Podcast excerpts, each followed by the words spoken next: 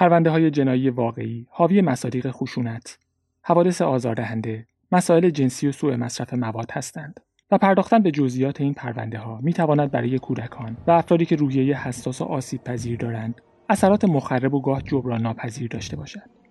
لطفا این هشدار را جدی بگیرید. پادکست آخرین شاهد مسئولیتی در قبال عواقب عدم توجه به این هشدار ندارد.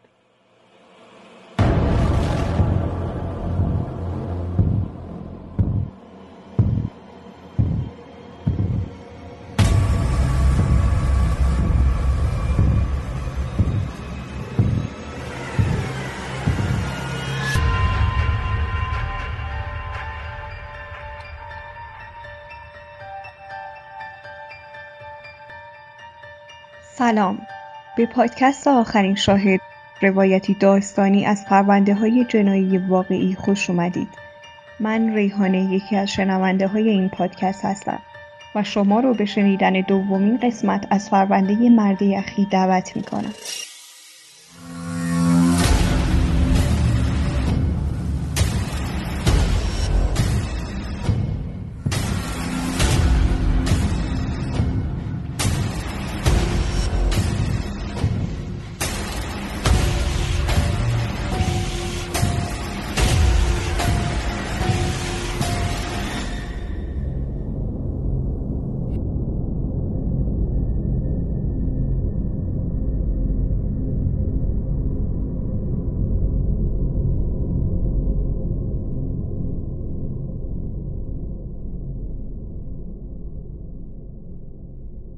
ریچی نزدیک دو متر قد و 130 کیلوگرم وزن داشت. اما با وجود جسه قول پیکرش به شکل عجیبی می‌تونست به آرومی و بدون سر و صدا حرکت کنه و ناگهان کنار هدفش ظاهر بشه. در واقع برای این کار تمرین زیادی می‌کرد. تو اوقات فراغتش به جنگلای اطراف می‌رفت و راسو موش خورما و گوزن چه کار می‌کرد. و هر بار که پاهای بزرگش رو بدون هیچ سر و صدایی روی شاخ و برگ درختا میذاشت یه قدم به هدفش نزدیکتر می‌شد. شکار حیوونا کمکش می‌کرد برای یه کاری که خیلی خوب بلد بود. کاری که ازش پول در می آورد و کاری که واقعا عاشقش بود آماده تر بشه. تعقیب شکار و کشتن آدما. ریچی فقط از کشتن لذت نمی برد لذت اصلی تو تعقیب برنامه ریزی و شکار سوژه ها بود. تو یکی از همین تمریناش تو باکس کانتی نیوجرسی یه جونور جونده بزرگ رو دید که کنار یه درخت کاج وایستاده. فکر می‌کرد یه سمور باشه. آروم و بی سر و صدا بهش نزدیک شد. اینقدر که به غیر از صدای باد روی برگها چیزی شنیده نمی‌شد.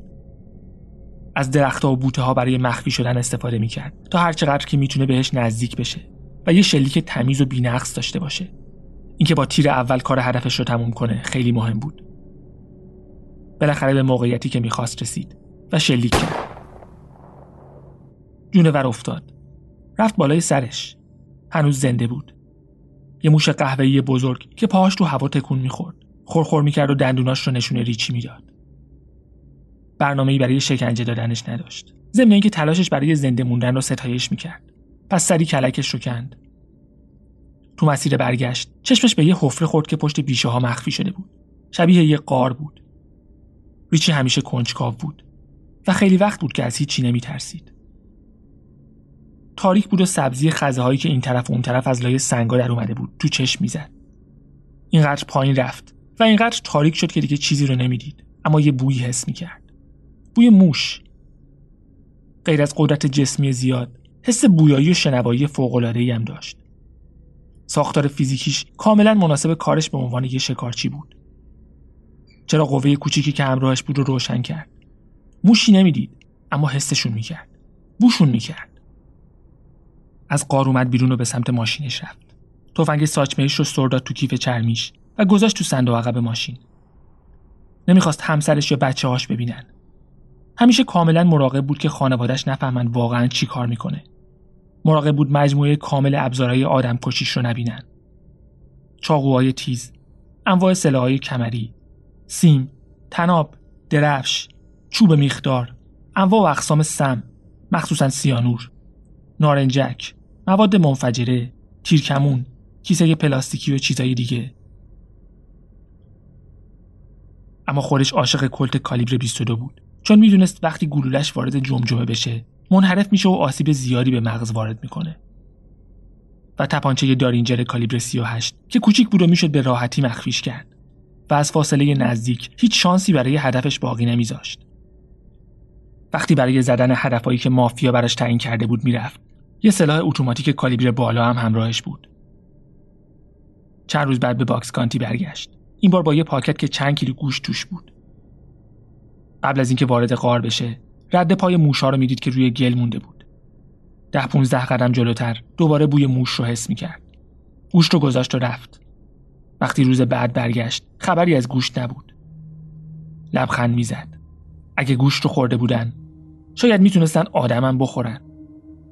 شاید می‌تونست ازشون به عنوان همدست استفاده کنه.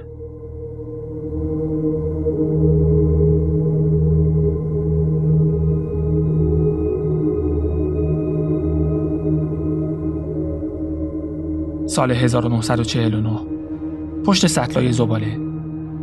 یه پسر بچه یه لاغر با لباسایی که به تنش زار می‌زد و آدم رو یاد کارتون خوابا مینداخت با یه میله چوبی وایستاده بود. چهره بدی نداشت اما همیشه اخ می‌کرد و عبوس بود. صداش می‌کردن ریچی. کنار یه ساختمون آجوری تو پروژه مسکنسازی جرسی سیتی همون جایی که زندگی می‌کرد. نگاهی به لباسش انداخت. خجالت می‌کشید. بچه های دیگه مدام مسخرش می‌کردن. اما حرفای جانی بیشتر از همه نیشدار بود. ریچی جنده پوش. ریچی گدا. پلاک استخونی. مادرش هیچ وقت آدم حسابش نمی‌کنه. لباساش رو بزرگ می‌خره تا زود براش کوچیک نشه. اما لباسا هیچ وقت اندازه ریچی نمی‌شد. واقعا شبیه بچه های گدا بود. کل وقتش رو تو خیابونا میچرخید و تو خودش بود. مثل بقیه بچه ها گروه نداشت. با هیچ کس جور نمی‌شد و ترجیح می‌داد تنها باشه. میچرخید و می‌دید. ملوانا رو می‌دید که مست می‌کردن و با روسبیا می‌رفتن. کارگرای خسته رو می‌دید که واسه یه پول ناچیز خودشون رو به زور تا کارخونه میکشیدن. مردم رو می‌دید که با مغازه دارا جر و بحث می‌کردن و سر چند پنی تخفیف صداشون بلند می‌شد. حالش از همه اینا به هم می‌خورد. تو سایه کمین کرده بود که صدای قطار رو شنید. پدرش تو خط آهن کار می‌کرد اما دقیقا نمی‌دونست چی کار. از آخرین باری که پدرش رو موقع به دنیا آمدن خواهر کوچکترش دیده بود سه سال میگذشت. پدرش خانواده رو ول کرده بود اما هر از گاهی برمیگشت. و وقتی برمیگشت اصلا خوش نمیگذشت. اعصاب درست و حسابی نداشت و از هر فرصتی استفاده می‌کرد تا خشمش رو روی پسرش خالی کنه. با بوی گند عرق و مشروب میومد تو اتاق بچه ها و همینطور که کمربندش رو در می آورد یه چیزی برای گیر دادن پیدا می‌کرد. وقتی مادرش خونه بود اوضاع بهتر بود. مادرش تلاش می‌کرد جلوی پدرش رو بگیره و خودش هم جیغ و داد می‌کرد و کتک زدنهای پدرش هم معمولا زیاد طول نمی‌کشید. ریچی فکر می‌کرد پدرش هم مثل بقیه تنها چیزی که واقعا می‌خواد یکم توجهه. به خاطر همین وقتی مادرش سر کار بود و پدرش کمربندش رو در می آورد ریشی چیزی نمی‌گفت یا کاری نمی‌کرد. فقط وقتی باسن یا کمرش سرخ می‌شد سعی می‌کرد به یه چیز دیگه فکر کنه. مادرش هم کتکش می‌زد هرچند شدتش کمتر بود. مادرش به جای کمربند با دسته جارو می‌زد. درد داشت اما چیزی که بیشتر درد داشت حرفاش بود. حرفایی که حس بدی به بچه ها می‌داد. حس اینکه زندگی افتضاح مادرشون فقط تقصیر اونا بوده. اینکه بچه ها باید یه کاری بکنن تا درستش کنن. اما هر کاری که می‌کردن فقط فلاکت مادرشون رو بیشتر می‌کرد. بدرفتاری پدر و مادرش قابل تحمل تر بود تا بدرفتاری یه بچه دیگه. نمی‌تونست جلوی پدر و مادرش وایسه اما برای بقیه قضیه فرق می‌کرد. باید یه کاری می‌کرد. حالا زیر آسمون مه گرفته شب پشتش رو به آجرای ساختمون تکیه داده بود. و آستینای لباس گشادش نصف چوبی که دستش گرفته بود رو میپوشوند. جانی فقط با حرفاش ریچارد رو اذیت نمی‌کرد. کتکش هم می‌زد. طبقه پایین زندگی می‌کرد و واسه خودش دار و دسته داشت. شش تا بچه دیگه که تو خیابونای اطراف زندگی می‌کردن و شاهد کتک خوردن ریچارد به دست جانی بودن. چند بار سعی کرد مقابله کنه اما هر بار دست روی جانی بلند می‌کرد بچه های دیگه میریختن سرش و کتکش می‌زدن بعد از اینکه لبش ترکید و یه ماه طول کشید تا درد پهلوش خوب بشه به این نتیجه رسید بهتر کتک بخوره تا زودتر قال قضیه کنده بشه. همونطور که از پدرش کتک می‌خورد. اما کتک خوردن از جانی براش زور داشت. جانی پررو و عقده‌ای واقعا عصبیش می‌کرد. و وقتی بچه های دیگه بهش میخندیدن و تحقیر می‌شد یه چیزی یه جای روحش عمیقا لطمه می‌خورد. سر چوب رو به آسفالت تکیه داده بود و با استراب انتظار می‌کشید. نمی‌تونست بیشتر از این تحمل کنه. نمی‌خواست بیشتر از این تحمل کنه. صدای قدمای یه نفر رو تو زمین بازی میشنید. قلبش یه لحظه وایساد. یه نفر داشت بهش نزدیک می‌شد. میله چوبی رو محکم فشار داد و سعی کرد بیاره بالای سرش. دستا و پاهاش میلرزیدن. صدای پا نزدیکتر می‌شد. با خودش فکر می‌کرد کاش می‌تونست جلوی لرزیدن دستاش رو بگیره. می‌خواست فرار کنه. اما نمی‌خواست فرار کنه. دیگه بس بود. می‌خواست یه درس حسابی به جانی بده. بهش نشون بده کسی نمی‌تونه ریچارد کوکلینسکی رو اذیت کنه. می‌خواست شر جانی رو از سرش کم کنه و به زندگی خودش برسه. قدما نزدیکتر شد و بالاخره تونست چهرش رو ببینه. یه صدای مردونه گفت ریچی؟ سری چوب رو آورد پایین و قایمش کرد. مادرت می‌دونه این موقع شب بیرونی؟ آقای باترفیلد بود. یه بطری آبجوی ارزون دستش بود که نصفش رو خورده بود. و معلوم بود اولین بطری آبجویی نیست که اون شب خورده. همیشه مست بود و اونم بچه هاش رو کتک می‌زد. ریچی گفت براش مهم نیست. پای رادیو خوابش برده. مثل هر شب. بهتر برگردی خونه. دیر وقته. باترفیلد یه قلپ از بطریش زد و راهش رو کشید و رفت. ریچارد برنامه‌ای برای پند و اندرز شنیدن از یه آدم مست که بچه هاش رو کتک می‌زنه نداشت. قطعا برنامه‌ای برای گوش دادن به حرفش هم نداشت پس همونجا وایساد و وقتی آقای باترفیلد دور می‌شد دوباره چوبش رو برداشت تو تاریکی شب چشماش رو ریز کرده بود و به سایه هایی که از زمین بازی رد می شدن نگاه می کرد. به گوشه ساختمون همون جایی که جانی از اونجا می اومد. جانی هر شب می اومد. دار و دستش رو صدا می کرد و مجبورشون می کرد بیان پایین تا سیگار بکشن و چرت و پرت بگن و به دخترایی که رد می شدن متلک بندازن. بعضی وقتا ریچی رو هم صدا می کرد. هی پولاک خوابیدی؟ که داری دعا می‌کنی مادرت نفهمه با خودت ور میری جانی عوضی هر شب همین کار رو می‌کرد.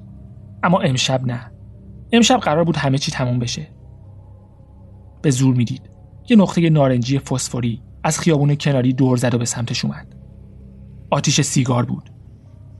خودش رو چسبون به دیوار و چوب رو تو دستش فشار داد. نمی‌تونست درست نفس بکشه. نباید فرار می‌کرد. باید قال قضیه رو می‌کند. باید یه بلایی سر جانی می آورد یه درسی بهش می‌داد که تا آخر عمر یادش بمونه. چهره پشت نور نارنجی سیگار با همون چشمای کوچیک و پوسخند عاقلا در صفیش معلوم شد. خودش بود. براش عجیب بود که ریچی رو اون موقع شب اونجا می‌بینه. اما خوشحالم بود. خوشحال بود که هدف همیشگیش تک و تنها توی زمین بازی تاریک و خلوت جلوش وایستاده. جانی تو فاصله چند قدمی وایستاد یه پوک محکم به سیگارش زد و چند ثانیه به ریچی خیره شد. اینجا چه غلطی می‌کنی پولاک نکنه دنبال دردسر میگردی. ریچی جواب نداد. دارم با تو حرف می‌زنم پولاک پرسیدم داری اینجا چه غلطی می‌کنی؟ زنگ صداش ریچی رو خشک کرده بود. همیشه همینطور بود. زود باش جواب بده پولاک وگرنه دندوناتو میریزم تو دهنت. جانی نزدیکتر شد و ریچی ناخداگاه چوب رو برد بالا. جانی یه لحظه جا خورد اما بعد زد زیر خنده. این چیه گرفتی دستت؟ می‌خوای بیسبال بازی کنی؟ دستش رو دراز کرد تا چوب رو بگیره اما ریچی نذاشت. قیافه جانی تغییر کرد. حالا جدی و عصبی شده بود. دوباره خودش رو کش داد تا چوب رو بگیره. ریچی چوب رو چرخوند و زد به گونه جانی. محکم نخورد ولی خورد. ریچی بیشتر از جانی شوکه شده بود. جانی دستش رو گذاشت روی گونش و یه نگاه قذب کرد. حرومزاده کوچولو. این بار ریچی چوب رو محکم تر چرخوند. جانی دستش رو آورد بالا تا از خودش دفاع کنه و چوب محکم به ساحلش خورد. دستش رو گرفت مچاله شده بود و از درد به خودش میپیچید. ریچی اومد جلو و دوباره زد. این بار به سرش. هی داری چی کار می‌کنی؟ تمومش کن. این بار زنگ نداشت. ریچی دوباره زد. محکمتر. جانی دوباره داد زد. بلندتر. التماس می‌کرد تمومش کنه و ریچی هم با زدن جوابش رو می‌داد. می‌خواست زودتر صداش رو خفه کنه وگرنه باقی دار و دستش صداش رو میشنیدن و برای کمک میومدن اون موقع دیگه نمی‌شد جمعش کرد. ریچی با قی زندوناش رو روی هم فشار می‌داد و می‌گفت خفه شو. اما جانی خفه نمی‌شد. مثل دختر بچه ها جیغ می‌زد و گریه می‌کرد. تا اینکه بالاخره ساکت شد. و ریچی چیزی رو حس کرد که تو کل عمرش هیچ وقت حس نکرده قدرت. هر بار که می‌زد احساس قدرت بیشتری می‌کرد و جانی ضعیفتر و درمونده تر می‌شد. حس خوبی داشت. عالی بود. دلش نمی‌خواست تموم بشه. باید بهش نشون می‌داد هیچ کس نمی‌تونه با ریچارد کوکلینسکی در بیفته. هیچ کس. جانی نقش زمین شده بود و دیگه نمی‌تونست درست بهش ضربه بزنه. یکم بالای سرش وایستاد تا بلند شه. نفس نفس می‌زد ولی حس خوبی داشت. حس قدرت و کنترل داشت. از پله های ساختمون بالا رفت تا به واحد خودشون برسه. چوب رو گذاشت تو کمد لباسا و رفت تو تخت. از شدت هیجان یکم بیدار موند و بعد به خواب عمیقی فرو رفت. صبح روز بعد با صدای مادرش که تو چارچوب در وایستاده بود از خواب بیدار شد. می‌گفت سری از تخت بیاد بیرون وگرنه دیر به مدرسه می‌رسه. ریچی مست خواب بود و دلش نمی‌خواست تکون بخوره. اما سر و صدایی که از بیرون ساختمون میومد مجبورش کرد بره کنار پنجره. ماشینای پلیس تو زمین بازی پارک کرده بودن. مردم زیادی جمع شده بودن. بعضی از بچه های دار دسته جانی داشتن با پلیس حرف می‌زدن. مادرش از آشپزخونه داد زد. ریچارد دیرت میشه ریچارد داد زد. بیرون چه خبره؟ مادرش گفت. اون پسر جانی رو میشناختی که طبقه پایین زندگی می‌کرد.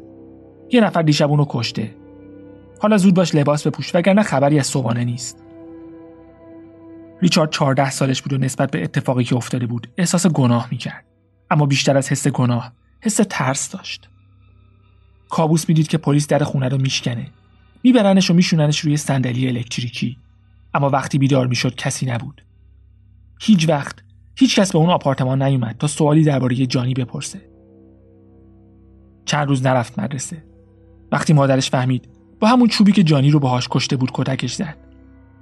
مجبور شد در طول هفته بره مدرسه و یه شنبه ها هم بره کلیسا. مطمئن بود بالاخره یه نفر با انگشت نشونش میده و میگه خودشه اون کسیه که جانی رو کشته. اما چنین اتفاقی نیفتاد. ریچارد به تدریج آروم شد. شاید هیچ کس نمی‌دونست. شاید جاش امن بود. یه روز متوجه شد داره میخنده. فهمید کل روز به جانی فکر نکرده. بیشتر می‌رفت تو خیابون و دیگه نگران ماشین پلیس نبود. شر جانی قلدر کنده شده بود و دیگه کسی اذیتش نمی‌کرد. پس جواب این بود اگه دیگران رو گوشمالی بدی دست از سرت برمیدارن.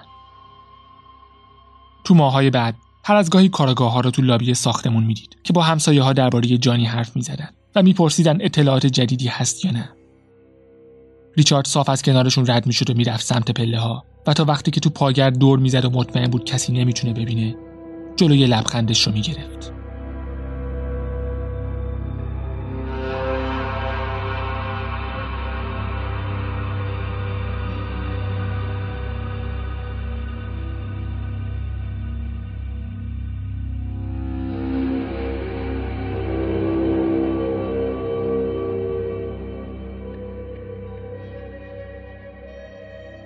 روی دمیو یه خلافکار دورگه ایتالیایی آمریکایی که چند سال بزرگتر از ریچارد کوکلینسکی بود.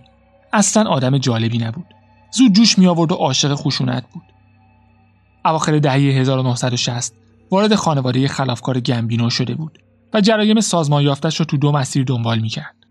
از یه طرف کار شرخری رو ادامه می‌داد و از یه طرف یه گروه جمع کرده بود که براش ماشین میدزدیدن. گروهی که هم بین خلافکارا و هم بین مأمورین پلیس به اسم دار و دستگی دمیو شناخته می شدن. بعد از مدتی وارد اتحادیه اعتباری بروکلین شد و از موقعیتش برای پولشویی پولی که از کارهای غیرقانونیش به دست می آورد استفاده می کرد. تو دهه 1970 دمیو یک گروه ضربت تشکیل داده بود که متخصص کشتن افراد و ناپدید کردن جسد بودند.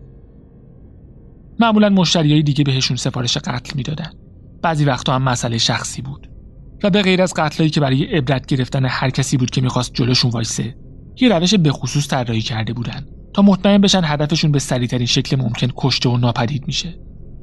اسمش رو گذاشته بودن روش جمنای به خاطر کافه‌ای به اسم جمنای که دار و دسته دمیو همیشه اونجا جمع می‌شدن. همون جایی که بیشتر قربانیاشون کشته می‌شدن. هدف رو از در بغل کافه میکشوندن به یه آپارتمان که پشت ساختمون بود. یه نفر که توی دستش یه تفنگ و تو دست دیگهش یه حوله بود. به سر هدف شلیک می‌کرد. بعد سری حوله رو مثل دستار دور سرش میپیچید تا جلوی خون رو بگیره. نفر دوم با چاقو به قلبش می‌زد. لباسش رو در می آوردن و جسد رو میکشیدن تو دستشویی تا خونی که تو بدنش مونده بود همونجا بریزه یا داخل بدن لخته بشه که کسیف کاری مرحله بعد رو کمتر می‌کرد. ورقای پلاستیکی رو کف اتاق نشیمن پهن می‌کردن و شروع به بریدن دست و پا و سر می‌کردن. ریچارد کوکلینسکی اون موقع به غیر از دو فقره قتل یکی قتل جانی تو 14 سالگی و یکی قتل یه نفر که تو کافه سر به سرش گذاشت و ریچی با چوب بیلیارد از خجالتش در اومد. ظاهرا فاصله زیادی با سطح جرایمی که تو باند گمبینو اتفاق میافتاد داشت. اما شاید زیادم فاصله نداشت. اوایل دهه 1970 تو کار فیلم های مستحجم بود و به دو نفر که براشون کار می‌کرد پول بدهکار شده بود. چیزی که نمی‌دونست این بود که اون دو نفر به مافیا وصل بودن و وقتی ریچی نتونست حسابش رو تصفیه کنه به رابطشون تو مافیا یعنی روی دمیو زنگ زدن. آگوست 1973 ریچی که نمی‌دونست دمیو کیه داشت براش شاخوشونه می‌کشید و می‌گفت بهتر سرش به کار خودش باشه. چند دقیقه بعد دمیو با گروه ضربتش برگشت. چهار نفری اینقدر ریچارد رو زدن که داشت از هوش می‌رفت. مسلح بود اما می‌دونست اگه مقابله کنه درجا کشته میشه. ریچی قبلا هم سابقه کتک خوردن و مقاومت نکردن داشت. زیر مشت و لگت دمیو فهمید ریچی اسلحه داره. خوشش اومد که ازش استفاده نکرده. به نظرش نشانه احترام و شجاعتش بود. و زیاد طول نکشید تا ریچی شغلش رو صنعت پورن رو ول کنه و با آدم کشتن زندگی بگذرونه. اون تولد دوباره ریچارد بود. برای هر کسی که میکشت تا چهل هزار دلار می‌گرفت. دوست داشت از نزدیک اونا رو بکشه. دوست داشت تو چشمشون نگاه کنه و باهاشون خداحافظی کنه. روی دیمیو و ریچارد کوکلینسکی یه تیم رویایی بودن و پل کاستلانو رهبر خانواده گمبینو رو حسابی خوشحال کرده بودن. ریچارد بلد بود چطوری آدم بکشه و چطور جسدش رو مخفی کنه. روشهایی که استفاده می‌کرد هوشمندانه و بیرحمانه بود و تو هیچ کدوم از پرونده ها مزنون نبود. اون موقع سه تا بچه داشت. هیچ کس چیزی درباره کار واقعیش نمی‌دونست. همسایه ها اون رو یه مرد خانواده می‌دونستند که آزارش به هیچ کس نمی‌رسه. اما آزار ریچی به خیلی ها می‌رسید. اواخر دهه 1970 جورج مالی بند یه اشتباه خیلی بزرگ کرده بود که احتمالا خودش هم نمی‌دونست. اینکه بدون اطلاع قبلی جلوی خونه ریچی سبز شده بود. عصر یک شنبه بود و ریچی و خانوادش تو حیات پشتی پیکنیک گرفته بودن. ریچی درآمد خوبی داشت و یه خونه با حیات بزرگ تو نیوجرسی داشت. همسرش و مادر همسرش مشغول آماده کردن میز بودن و ریچی پای منقل برگرا و هادداگا رو کباب می‌کرد. ریچی آروم بود و داشت خوش میگذروند. خوشش میومد خانوادش دور هم جمع بشن و یه کار مشترک خانوادگی انجام بدن. برگرا یکی دو دقیقه دیگه آماده بود. بسته نون رو باز کرد تا بعد از برداشتن برگرا نونا رو تست کنه که چشمش به یه نفر خورد که دم در وایستاده و داره نگاهشون می‌کنه. مالی بند بود با عینک فلزی و سیبیل. ریچارد صداش می‌کرد جورجی بوی. ریچارد از جورج مالی بند خوشش میومد اما از اینکه بیخبر وسط پیکنیک خانوادگیشون ظاهر شده بود خوشش نمیومد از اینکه یه بار مالی بند رو با خودش آورده بود خونش پشیمون بود. می‌خواست آداب اجتماعی رو به جا بیاره اما اشتباه بزرگی کرده بود. به خودش قول داد دیگه هیچ کس رو با خودش نیاره خونه. اما مطابق معمول تونست ظاهرش رو حفظ کنه و آروم به سمت مالی بند رفت. فقط خودش رو سرزنش می‌کرد. ظاهرا واضح نگفته بود که خوشش نمیاد خانوادش با دوستای کاریش روبرو بشن. چیزی به روی مالی بند نیاورد اما تو ذهنش یه ضربدر بزرگ کنار اسم مالی بند زد. از اون چیزایی بود که ریچارد کوکلینسکی هیچ وقت فراموش نمی‌کرد. انتقام غذایی بود که باید سرد سرو می‌شد و ریچی این رو خیلی خوب می‌دونست. اول فوریه 1980 ریچارد تو خونه مالی بند بود. نه به خاطر جشن گرفتن تولد 42 سالگیش. به خاطر کاری که تو نیویورک داشتن و باید هرچه زودتر بهش رسیدگی می‌شد. یه کار جدی. مالی بند تو بعد مخمسه ای افتاده بود. از روی دمیو پول قرض گرفته بود. اما از پرداختای هفتگیش خیلی عقب افتاده بود. دمیو از اینکه پولش رو ندن خوشش نمیومد هم برای خورش بد بود هم برای کسب و کارش. از مالی بند خواسته بود تو بروکلین همدیگر رو ببینن. ریچارد هم زامنش بود و می‌خواست مطمئن بشه مالی بند به موقع به قرارش می‌رسه. اون شب دمیو وقتش رو با مقدم چینی طرف نکرد. هشت نفر از آدماش ریچارد و مالی بند رو از راهروی پشتی بردن و نشوندن پشت میز آشپزخونه. خیلی پول به من بدهکاری. به لاس وگاس هم بدهکاری. به آلتونا هم بدهکاری. به همه بدهکاری. چطوری می‌خوای این پولا رو بدی ها؟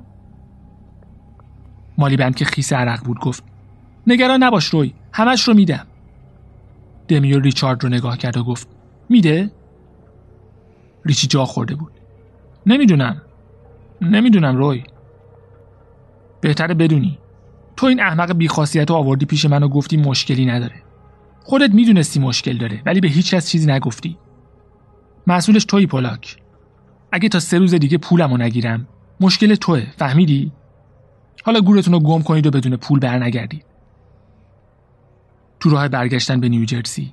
مالی بند وحشت کرده بود. شرخرا از همه طرف ریخته بودن سرش. پولی برای دادن بدهیاش نداشت و کارش هم از مهلت گرفتن و وقت خریدن گذشته بود. نمی‌دونست چی کار کنه. دست به دامن ریچی شد. باید کمکم کنی ریچ. باید کمکم کنی. ریچارد همینطور که رانندگی می‌کرد از گوشه چشم نگاهش کرد و گفت چرا باید کمکت کنم؟ مگه من کمکت کردم پولا رو به باد بدی؟ اذیت نکن ریچ. بعد جوری گیر افتادم. این عوضی ها منو می‌کشن. ریچی گفت آره راست میگی میکشنت. مالی بند با مشت کوبید به داشت لعنت به تو. یه جوری میگی انگار هیچ نقشی نداشتی. تو منو بردی پیش دمیو. پای خودت هم گیره. دیدی که خودش گفت باید کمکم کنی. ریچارد فرمون رو محکمتر گرفت و گفت من نباید کاری بکنم دوست من. متنفر بود کسی بهش بگه باید چی کار کنه. گوش کن ریچی. باید کمکم کنی. دارم بهت میگم. می‌دونم کجا زندگی می‌کنی. می‌دونی که می‌دونم. ریچارد باورش نمی‌شد چنین چیزی شنیده. چی گفتی؟ می‌خوای بگی میای سراغ خانوادم مالی بند گفت اگه کمکم نکنی. ریچارد ساکت شد. انگار یه هوای سمی ماشین رو پر کرده بود. بعد از یه وقفه طولانی و پر استرس ماشین پارک کرد و مالی بند از فکر و خیال بیرون اومد. خیابونی که از پشت شیشه ماشین می‌دید ساکت و خلوت بود اینجا چی کار می‌کنیم ریچ ریچارد جواب نداد به جاش تپانچه کالیبر 38 از جیب کتش در آورد و پنج گلوله به سمت چپ سینه مالی بند شلیک کرد. صدای گلوله داخل ماشین کر کننده بود.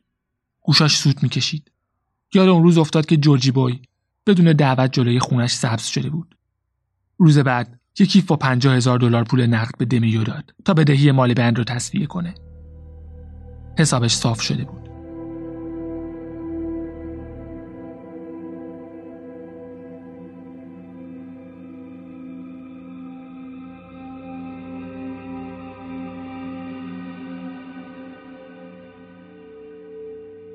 هفته اول سپتامبر قرارداد بعدی رسید.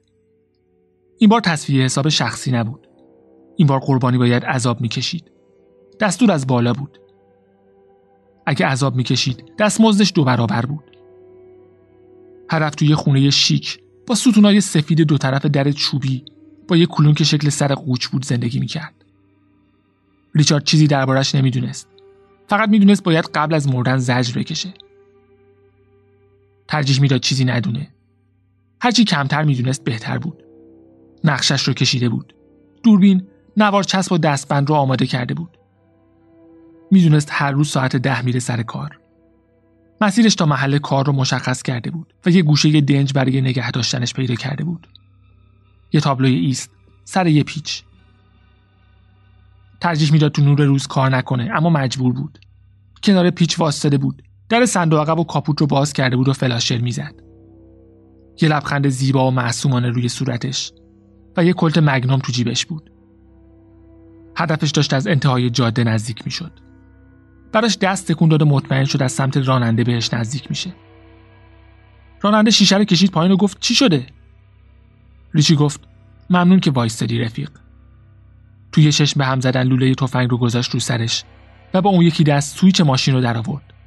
در رو باز کرد و آوردش بیرون تفنگ رو گذاشت رو پهلوش و انداخته تو صندوق عقب ماشین مرد گفت بهت پول میدم هر چقدر بخوای بهت پول میدم. ریچارد بهش دست بند زد و دهنش رو با نوار چسب بست. در صندوق عقب و کاپوت رو بست. سوار ماشین شد و خیلی آروم دور شد. ظرف چند ثانیه اولین بخش مأموریت انجام شد. مقصد بعدی باکس کانتی بود. ماشین رو یه جای دور افتاده پارک کرد و قربانیش رو برد تو غاری که چند وقت پیش پیدا کرده بود. خوابوندش همون جایی که قبلا گوشت رو گذاشته بود و دست و پاش رو مثل تار بود با چسب بست. مرد با چشمایی که از حدقه بیرون زده بود هر کاری می‌کرد تا ریچی رو منصرف کنه. اما نوار چسب روی دهنش محکم بود و فقط یه صدای گنگ و وحشت زده شنیده می‌شد. می‌دونست چی می‌خواد بگه. قبلا بارها شنیده بود. دیگه گوشش به این حرفا کرد شده بود. دوربین و چراغ قوه رو روی سپایه گذاشت. هم چراغ قوه و هم دوربین با حرکت فعال می‌شد.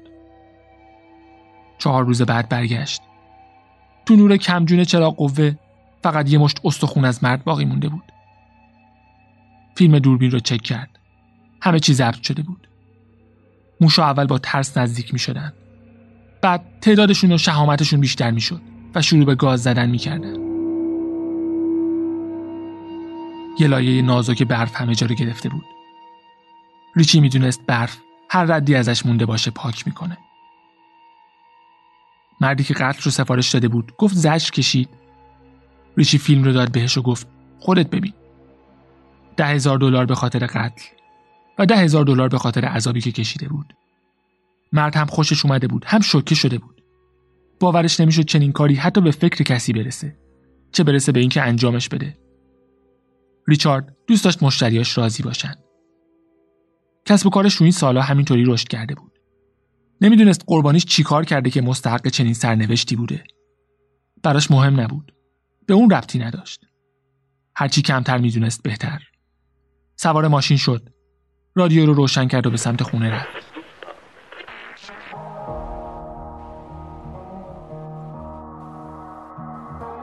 وقتی رسید خونه همسر و بچه های عزیزش خوشحال بودن و یه شام خانوادگی عالی داشتن. و این پایان پرده دوم از پرونده مرد یخی بود. هنوز یه پرده از این پرونده باقی مونده. پس شنبه آینده منتظر قسمت سوم و پایانی باشید. تا اون موقع مراقب خودتون باشید و به امید دیدار.